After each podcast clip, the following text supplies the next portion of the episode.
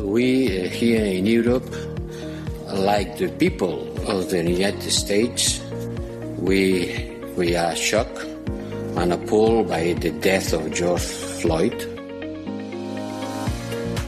Hi, and welcome to EU Confidential. I'm Rym Momtaz in Paris, and that you just heard was the EU's foreign policy chief, Josep Borrell, commenting earlier this week on the killing of George Floyd at the hands of police officers in Minneapolis, Minnesota, which sparked protests in the United States and also around Europe. Our EU editor, Andrew Gray, is taking a much deserved break this week, so I'm filling in. And let me apologize beforehand for any drilling sounds you might uh, hear. My neighbors are still doing their renovations. And joining me to talk about the protests and transatlantic relations more broadly, hi, Matt in Berlin. Hi there. And our chief uh, Brussels correspondent, David Herszenhorn. Hi, David. Hi there. So, you know, we heard Josep Borrell call this you know an abuse of power what's happening in uh, in the US people who are in charge of uh, taking care of the order are not using their capacities on the way that has been used on this very very unhappy death of uh, George Floyd. This is an abuse of power and this has to be has to be denounced, has to be combated in the States and everywhere. What do you make of that, David? Well, this is a really sobering moment for everybody, right? But for Europe and around the world that has long looked to the United States as a beacon of freedom to see this sort of tumult, this sort of unrest, is really, really quite sobering before we get into the details of whether or not any of this sort of uh, thing could happen in Europe. Matt, what does it look like in Berlin? Well, I would say that people have the, very much the same reaction to what David just described. I found Borrell's comments interesting, though, because he himself has a record of being sort of critical towards the United States, and he seemed to be kind of using this as an opportunity to uh, play into the sort of soft anti Americanism that you have in a lot of uh, European quarters. But it did feel a bit forced to me for the you know foreign policy chief of the European Union to stand up and, and to criticize the United States over this when in, in, fact it was really you know the local police in Minneapolis who were to blame here on the larger question of you know people seeing this going on in the United States and wondering about the integrity of the American democratic system and so forth you know, I, we've seen this before, to be honest. I mean, going back going back decades. So I, this isn't really new in the American context, I would say. I think what is maybe more worrying to people in Europe, or should be, are the pictures out of out of Washington. Uh, you know, with the military police standing on the steps of the Lincoln Memorial. Um, you know, these are not the kind of images that um, you know Europeans like to see coming out of you know the, the country that is still their most important ally. You know, I think just thinking about our panel uh, and and the composition of our panel this week, I'm, I'm struck that all three of us are Americans, but we're also other things as well, right? And we're all Americans who live in Europe and who have very deep ties to Europe. And I'm struck in France by one, I think what you said, Matt, about sort of Borrell maybe tapping into consciously or unconsciously sort of a kind of level of anti-Americanism that may exist uh, in Europe is true, and it certainly is the case in in France that there is anti-Americanism. But I'm also struck by still the continuing um, in inspiration capacity of the U.S. even in such times. You know, we've heard a lot lately that uh, the U.S. has lost its uh, you know world power standing, that its uh, soft power has been diminished, um, and yet now that there are these massive protests in in the U.S., you are seeing similar protests take place in Europe, and also an opening in Europe to talk about their own race issues. 20,000 people came out in Paris on Monday evening to protest in the case of the killing in police custody of a 24 year old black man in 2016 he was killed and they came out on monday because there was a new uh, medical report that uh, seemed to exonerate the police and in that protest you saw banners that that read Black Lives Matter and uh, you know references to George Floyd. Well, I think it is in, inspiring, just in a different way. It's not coming out of the White House, but it's it's coming from the street in this case, and the fact that you know people of color in Europe you know use the protests in in the United States as as inspiration to you know fight for their own rights or to protest the you know abuses that they suffer in Europe sort of speaks for itself and, speaks for you know the continued influence that the United States and, and its culture has on on Europe. I would say. I mean, as, as you point out, the history here is much different. Every country has its own sort of dysfunction when it comes to racial issues, certainly, and you know the United States with its history of of slavery. Um, you know, that's a very specific sort of legacy there. But you know, these are issues that definitely tra- transcend borders, and I, I, I do think that. Uh, that many people, many younger people in Europe, still look to to the United States um, when thinking about these issues. I think, Rym, that the cultural influence of the United States has never been uh, questioned. The fact that so much TV news, even if you look at CNN's international reach or the, the internet and Twitter and uh, the social media platforms. Uh, so, what we see, I think, is much more of a cultural influence, but there is also a reaction in Europe where folks are looking at the United States and wondering if what they are seeing is a very broken society at a political level. I don't I think Matt you're absolutely right. We've seen these inflection points in the past. We've seen riots on the street in the past in LA in Ferguson. But have we ever seen a president react in this way instead of trying to soothe and calm, sort of coming at this with a much more bellicose approach? And, and, you're right, it crosses all borders, all boundaries. I mean, Joseph Borrell is not on safe ground here, considering the reaction by police to the 2017 uh, referendum in Catalonia. He's uh, you know, going to face quite a lot of charge of hypocrisy in raising any question about police violence or police brutality. But in terms of, I, I, think these things can both be true at the same time, right? That the right. No, I, I, I think they are. But I, I think what we, we also saw this week, or hopefully, you know, many Europeans noticed this week, is, is that the political system in the United States is not all the Trump Republican Party. That there are plenty of other voices who are appalled by what they're seeing, even people who used to work in his administration. So I do think that we are seeing also the other side of America this week in terms of the, the political system. I think there's so much expectation, and people still turn and look at the US as kind of, if you want, you know, the model, biggest liberal sort of democracy in the world. But you're seeing now perhaps also sort of American democracy trying to figure out what it wants to stand for and how it wants to deal with uh, sort of its own very old, deep wounds. And on the other side, on a more political side, on a more diplomatic level, we've clearly seen over the past three years that uh, sort of Trump's leadership uh, has not helped the, the liberal, you know, club uh, in the world. He has undermined multilateralism at every turn he can. And David, you wrote a piece that came out on Wednesday specifically about that. And I was struck by a quote that you had in there that said that basically a lot of leaders, especially Merkel, Merkel uh, in Europe today are just waiting out uh, this presidency at this point. They can't even engage with it beyond that. Well, European leaders uh, were especially uh, grateful that they got through a summit, a NATO summit in December without any big blowup in the UK. It was a celebration of NATO's anniversary. Trump was there. Uh, the Tories were really worried because they were at the height of a general election, and they were able to get through that without any big blowup uh, thanks to Trump. And they were hoping that things would kind of coast forward. The relationship was bad, but a sense that it couldn't quite get much worse. And then this extraordinary pandemic, uh, the COVID 19 situation unfolds. And for the first time, they're seeing a global crisis with almost zero American leadership.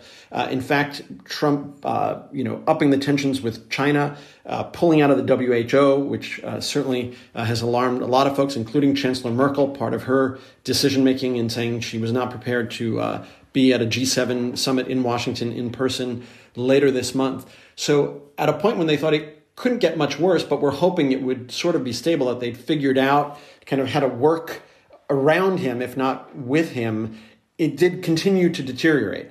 And now, at this point, we're looking at a situation where just five months from an election in the United States, we're almost back where Trump started with Europe as a bit of an afterthought. He started out with a lot of diplomatic posts vacant in Europe, uh, not paying much attention to Europe except uh, for the occasional bash of NATO is obsolete or what have you.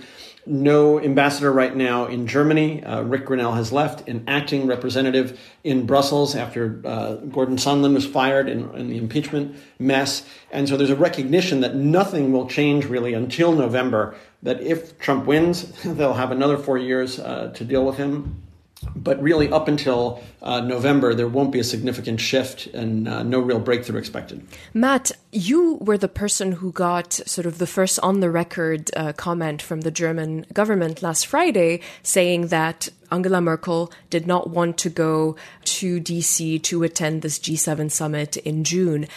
I was really surprised that they would go on the record and say it so bluntly. What did you make of that? Why did they decide to, to make that move? Well, I think as David said, you know, there is a lot of frustration here over the U.S. decision to pull out of the WHO and more broadly not to engage more constructively in, you know, these international fora. And all of all of these international organizations have suffered some degree of neglect. And for a country like Germany and for a lot of the smaller European countries, these international organizations are extremely important because this is where they sort of, you know, can feel their their their voice will will be heard. It's less important. Uh, traditionally for for the United States, but you know, we, we've never really seen an, an administration uh, just simply ignore uh, these bodies to the degree, to degree that uh, that the Trump administration has. So I think that what we're seeing right now basically is that many European leaders, including Merkel,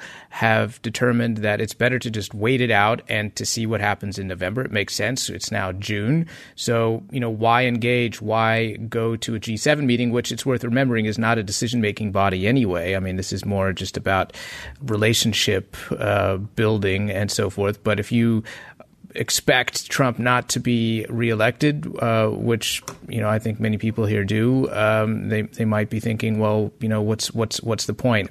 There's definitely sort of a, a, difference in approach. I feel like Merkel is at the point where she's saying, "I'm over it. Like I'm I'm done. I'm not engaging anymore." Macron, on the other side, you know, has taken a more ambiguous position when it comes to the G7. He's always been, I, I like to call him the Trump whisperer uh, for Europe. You know, we saw it in his own G7 that he hosted last year when, you know, as soon as Trump landed, uh, he had an impromptu lunch with him and kind of just was his body man in many ways. He didn't let him out of his sight too long to make sure that he could kind of contain any kind of Trump outbursts. And it worked. And so I'm, I really wondered, are you able to sort of think of how is this saga going to end? Are we going to have a virtual summit in June? Are we going to have a, uh, an in-person summit in September? What's, what do you think is going to happen? Well, Rym, you know, there are limits to what the Trump whisperer can do, right? I think you're absolutely right that the Biarritz summit worked out, but not without a lot of extraordinary effort and maneuvering by Macron to contain Trump from the moment he hit the ground. And what they were looking at here is a summit on Trump's home turf, where there are limits to how much they can contain and control him. And whether it was strategic or not, I think they are keenly aware of the fact that Merkel and Trump have never quite gotten along. So if there's a tough message to deliver, better for her to do it because she he doesn't like her anyway. And Macron is sort of the, the good cop, again, intentional or not. Whether they'll actually be able to have this summit really is unclear. First, Trump was talking about September. September is an awfully busy time. We've now seen again Merkel with has the UNGA with the with the UNGA, but also the the Europeans were planning a big summit with China. Um, that's now been postponed, and Merkel, to her side, has at least some consistency uh, in that she was also resisting an in person uh, European Council summit uh, this month, saying it was too soon. You know, in Brussels. Very common sense approach, saying that you know the, the health situation just isn't uh, isn't right for it yet. Uh, given that uh, once you're into October, you're very close to the U.S. election, and if Trump loses that election, who will want to spend time uh, attending a a G7 summit with a lame duck president? So I think there are real questions about whether this summit will happen, and if it doesn't, I'm not sure folks will be all that disappointed, especially if they can have some virtual meetings and to a degree continue what cooperation they're able to muster in the economic response, uh, the response to uh, the pandemic, even as, as things improve. Yeah, I think there, there, there are two issues here. N- number one, that the, the, the, G7 is basically more important for, for France than it, than it is for Germany because, you know, France is, you know, not to offend our French friends, but a slightly diminished power. So the fact that they have a seat at the table of, you know, this you know very powerful uh, group is is more important to them, I would say, uh, than to Germany. The other thing is though that politically, you know, Merkel doesn't need this. You know, she doesn't she doesn't need to show that she's this powerful person by virtue of the fact that she gets invited to the G7. I would also say though, I just don't see that it ha- that it can happen w- without her, at least not not in person because then it would look like there's a division in the Franco-German relationship, and I think uh, it could backfire on Macron actually if he were to go, and and Merkel weren't there. I, I doubt I doubt that would happen actually, and I, I agree. I think the Franco-German uh, relationship is much more structural for France, and unfortunately, that's all the time we have for our conversation this week. I'm sure our producer Christina is going to have uh, her work cut out for her, but thank you both. Thank you. Thanks, Rym. And now let's get to our feature interview with Manon Aubry of the French party La France Insoumise. It's a far left party, and she's a member of the European Parliament. Our producer Christina Gonzalez caught up with the MEP over a Zoom call earlier this week. So my name is uh, Manon Aubry. I'm a newly elected, or almost newly, because now it's a year ago, um, member of the European Parliament. Uh, I come from the south of France, and I'm sitting in the um, GUE NGL uh, group that I'm chairing, which is the left group in the European Parliament. So, can you tell our listeners a bit more about your background and how you ended up in the European Parliament? I think one thing, maybe for them to know out of the gate, is the fact that you're among the youngest members of the European Parliament at the age of 30. So, maybe you can tell us how somebody um, you know, so young, younger than me, for example, uh, ended up at the European Parliament? well, um, yeah, it, apparently I'm even the, the youngest uh, chair of a group in the European Parliament ever. Uh, but I should say that uh, not even me would have uh, predicted that I would end up there, because as for many people, politics was not made for me. Uh, before being elected, I've been working for Oxfam, the NGO Oxfam, where I was a researcher and spokesperson on uh, tax justice and inequalities. But before that, I've been working for a couple of years uh, in Africa. And prior to this, I've been working mostly in the humanitarian sector. So, you know, I was part of the people who, in a way, did politics because when you advocate for policy change, it is part of political action, but I would have never envisioned myself entering the political sector until I was offered to lead the list of France Insoumise, the left party in France, for the European elections. And I'm going to be honest uh, with you, I've been uh, hesitating a lot. And my first decision was actually to say no, because I was thinking, like, I actually hate politics. Uh, I hate the ones doing politics.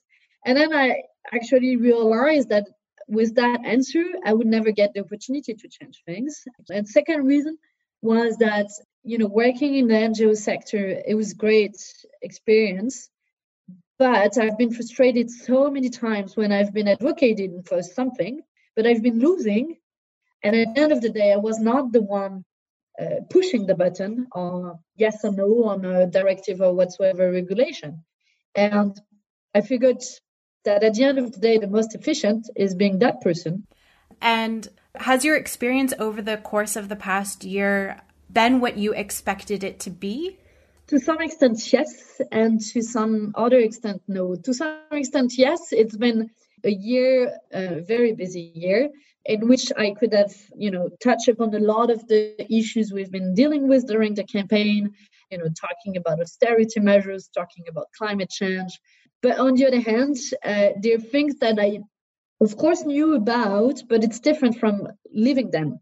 One of them is to see how powerful and active lobbies are. Of course, as I said earlier, I, I knew about it because I've been fighting them already from the outside and from my NGO hats, but seeing them from the inside is is quite you know striking and the second point is maybe how the european institutions are somehow disconnected from the reality. Again that's something i knew but from living inside what we call the brussels bubble that i didn't know before because i you know was just living in france. And of course i i was dealing with some of the eu politics for, for my works but being part of that bubble now you feel that there were like a very thick wall between the parliament and and the outside and and you could leave into those walls and actually not seeing the outside light and that's how you end up having some of the european measures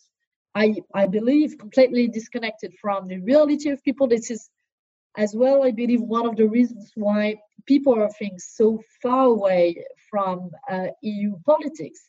And at the end of the day, it definitely fuels skepticism about the, the European Union that is, in a way, destroying itself, I believe. Can you maybe tell us one example of a way in which you are trying to break out of that bubble or break through those walls that you just described that maybe other MEPs could also emulate in order to bridge that divide? You know, to be honest, I was worried myself uh, that I would become one of those bureaucrats sitting in the EU bubble and uh, uh, pressing yes on to directives, but not even knowing, you know, how they are going to be implemented in practice, what it's going to change for people, etc. So I took that initiative to launch an initiative that I called in French, Mille bornes dans une Europe en berne, which means a thousand kilometers uh, in a I don't know how to really translate, but in a Europe that doesn't go well. And the point, um, the objective, I would say, is twofold. Uh, one is to go talk to people, so uh, talk to uh, farmers, uh, talk to uh, NGOs uh, working on migrant issues between France and Italy, for example, and to to learn from them. Because it's not because you enter politics that you're supposed to know about every single thing that you're actually voting in the parliament. And my objective was to bring their experiences, their expectations inside the parliament. So that's the first objective. And the second objective is to bring EU politics down to them. And I think more generally, our responsibility as MEPs is to be connected also to social movements, uh, to those actually asking for change. The Youth for Climate, for example, and I believe our group is one of the groups really trying to have the strongest connections as possible with them and being their voice in a way. And when I'm speaking in the parliament, I feel I'm not speaking on my behalf or on behalf of my group or my political party, but on their behalf, or at least that's what we're trying.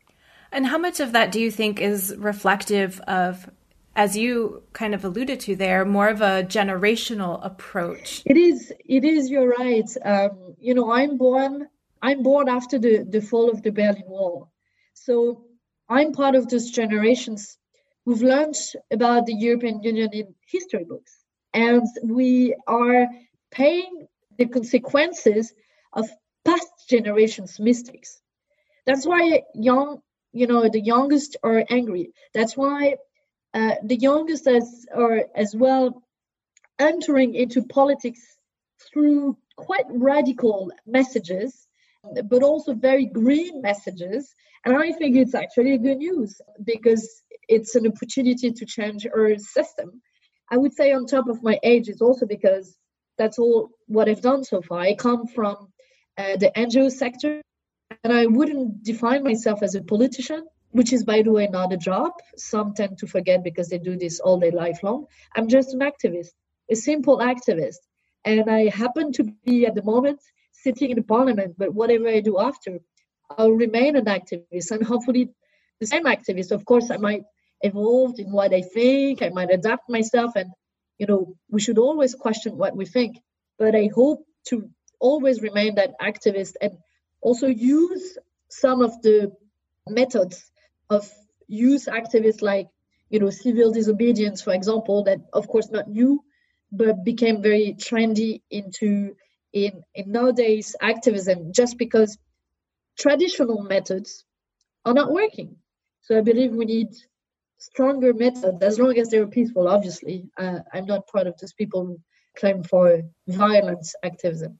I'm curious as to how you feel you have been received or how well you are listened to by fellow members in the European Parliament from perhaps other political groups, but then also perhaps citizens that you represent as well.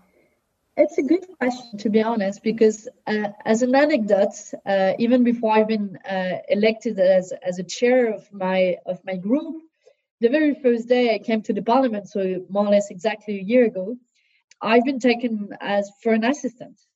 And it's something to do with, you know, I'm a young woman. Of course, I'm, I'm not wearing a suit. I don't have gray hair. So I clearly had the feeling that I was not taken seriously. But just because I don't fit into your stereotypes, the ones that have been built across decades of European politics, that my voice is not worth yours. And that's always the question i i ask people. And i feel there i i have several disadvantages. I'm a woman. I'm young. And i come from the ngo sector so for them and for a lot of people this those are uh, three additional reasons why i need to prove that i'm legitimate but i'm i'm trying to use it as an incentive to actually make my point. So, to answer your question, I feel it took time before uh, people took me seriously. But once you're able to show that, that being an activist doesn't mean you can't have those technical detailed uh, discussion. So, the European Commission recently unveiled its 750 billion euro recovery package, in addition to its proposal for a new 1.1 trillion euro budget. Um, and when Commission President Ursula von der Leyen presented this to the European Parliament last week. You were among the first in the debate in the Parliament to be quite critical, I would say, about the package. Can you just give our listeners a summary of what it is about this proposal that you are critical of and perhaps what you would like to see the Commission take on board? The Commission has been very clear that the money is going to be dispersed, but states will have to uh, follow an economic trajectory, uh, whatever the terms that they use. But in other words, will have to uh, respect certain economic criteria. In other words, um, they will have to uh, answer the Commission's recommendations on the matter. And if those recommendations coming from the Commission are similar to the ones we've had over the last years and decades through the European semester and the Growth and Stability Pact, well, we can be very worried because that's precisely what led us to the situation nowadays. A second worry we have is no matter whether it's grant or loan, as long as the own resources, which is um, one good point of the recovery package, just to nuance what you were saying, we were, um, I think we're part of the, the people were trying to to be constructive. So I think having new own resources that are, by the way, uh, helping the ecological transition, like the carbon tax at the EU borders, this is a good, a good news, I, I believe. But as long as those own resources are not enough to pay back the loan that the Commission is going to take, which probably won't, and we are almost sure won't, even though uh, Ursula von der Leyen didn't give us a, a, a, some number about their own resources. Um, what it means the states will have to pay them back to pay that money back. If the states have to uh, pay that money back, well, uh, it's just adding some debt to existing very important debt. Um, so it doesn't solve the debt crisis in which I believe we are running. And I'm still very surprised that they're not using all of the tools that the EU could use. And I think it's the best time to end some of the dogma that have prevented us from having ambitious economic politics uh, and economic policies like the use of the uh, European Central Bank. And we are one of the only places in the world where we can not make any use of the monetary policy.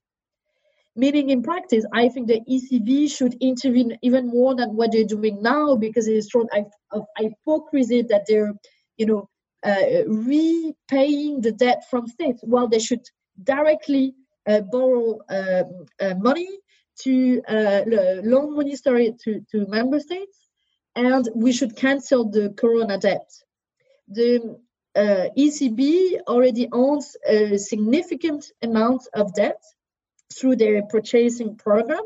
I think this debt should be cancelled.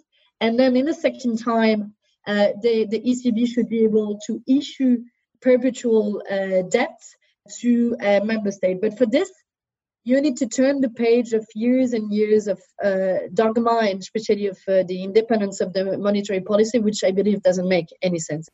And just one final question because it was the one year anniversary yeah. of the most recent European election. And um, at this one year mark, you decided to launch a Twitter campaign, which was highlighting at least 45 examples that you had uh, collected over the course of your first year, um, highlighting EU ethics violations or examples of EU failed transparency when it came to lobbying practices, for example.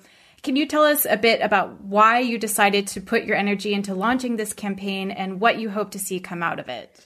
Well, the origin of that campaign is, you know, being a new MEP, I was witnessing from the inside some of the uh, conflict of interest, violation of transparency rule, revolving doors, etc. And those were all separate cases. But I did realize that those are not slip ups but they're the result of a culture of corporate capture and impunity. So I decided to compile all of those situations. And I realized like all of these situations are not just isolated. They together form a sort of trend, a trend where the ones making policies in the EU institutions are to some extent more doom lobbies rather than you know MEPs elected you know, on behalf of the general interest. So I will keep doing that exercise until the end of the mandate and, and until I we get some some chance to actually tackle the situation. And that's why uh, we are suggesting with our with our group uh, the setting up of an EU ethics body to bring more transparency to address the ethical issues all across the EU uh, institution and it's a matter of repairing people's trust in public action. So I feel like a, a whistleblower uh, from within the European institution, but hopefully this will lead to institutional change at the end of the day. That was MEP Manon Aubry, and that's all the time we have on this episode of EU Confidential. Don't forget to subscribe to the podcast so you never miss an episode. And please take a moment to rate us by clicking some stars and leaving a review. And you can always send us an email. The address is podcast at politico.eu. We'll be back next Thursday with Andrew back in the hosting chair. Until then, I'm Rym Momtaz in Paris. Thanks to our producer Christina Gonzalez, and thanks to you for listening.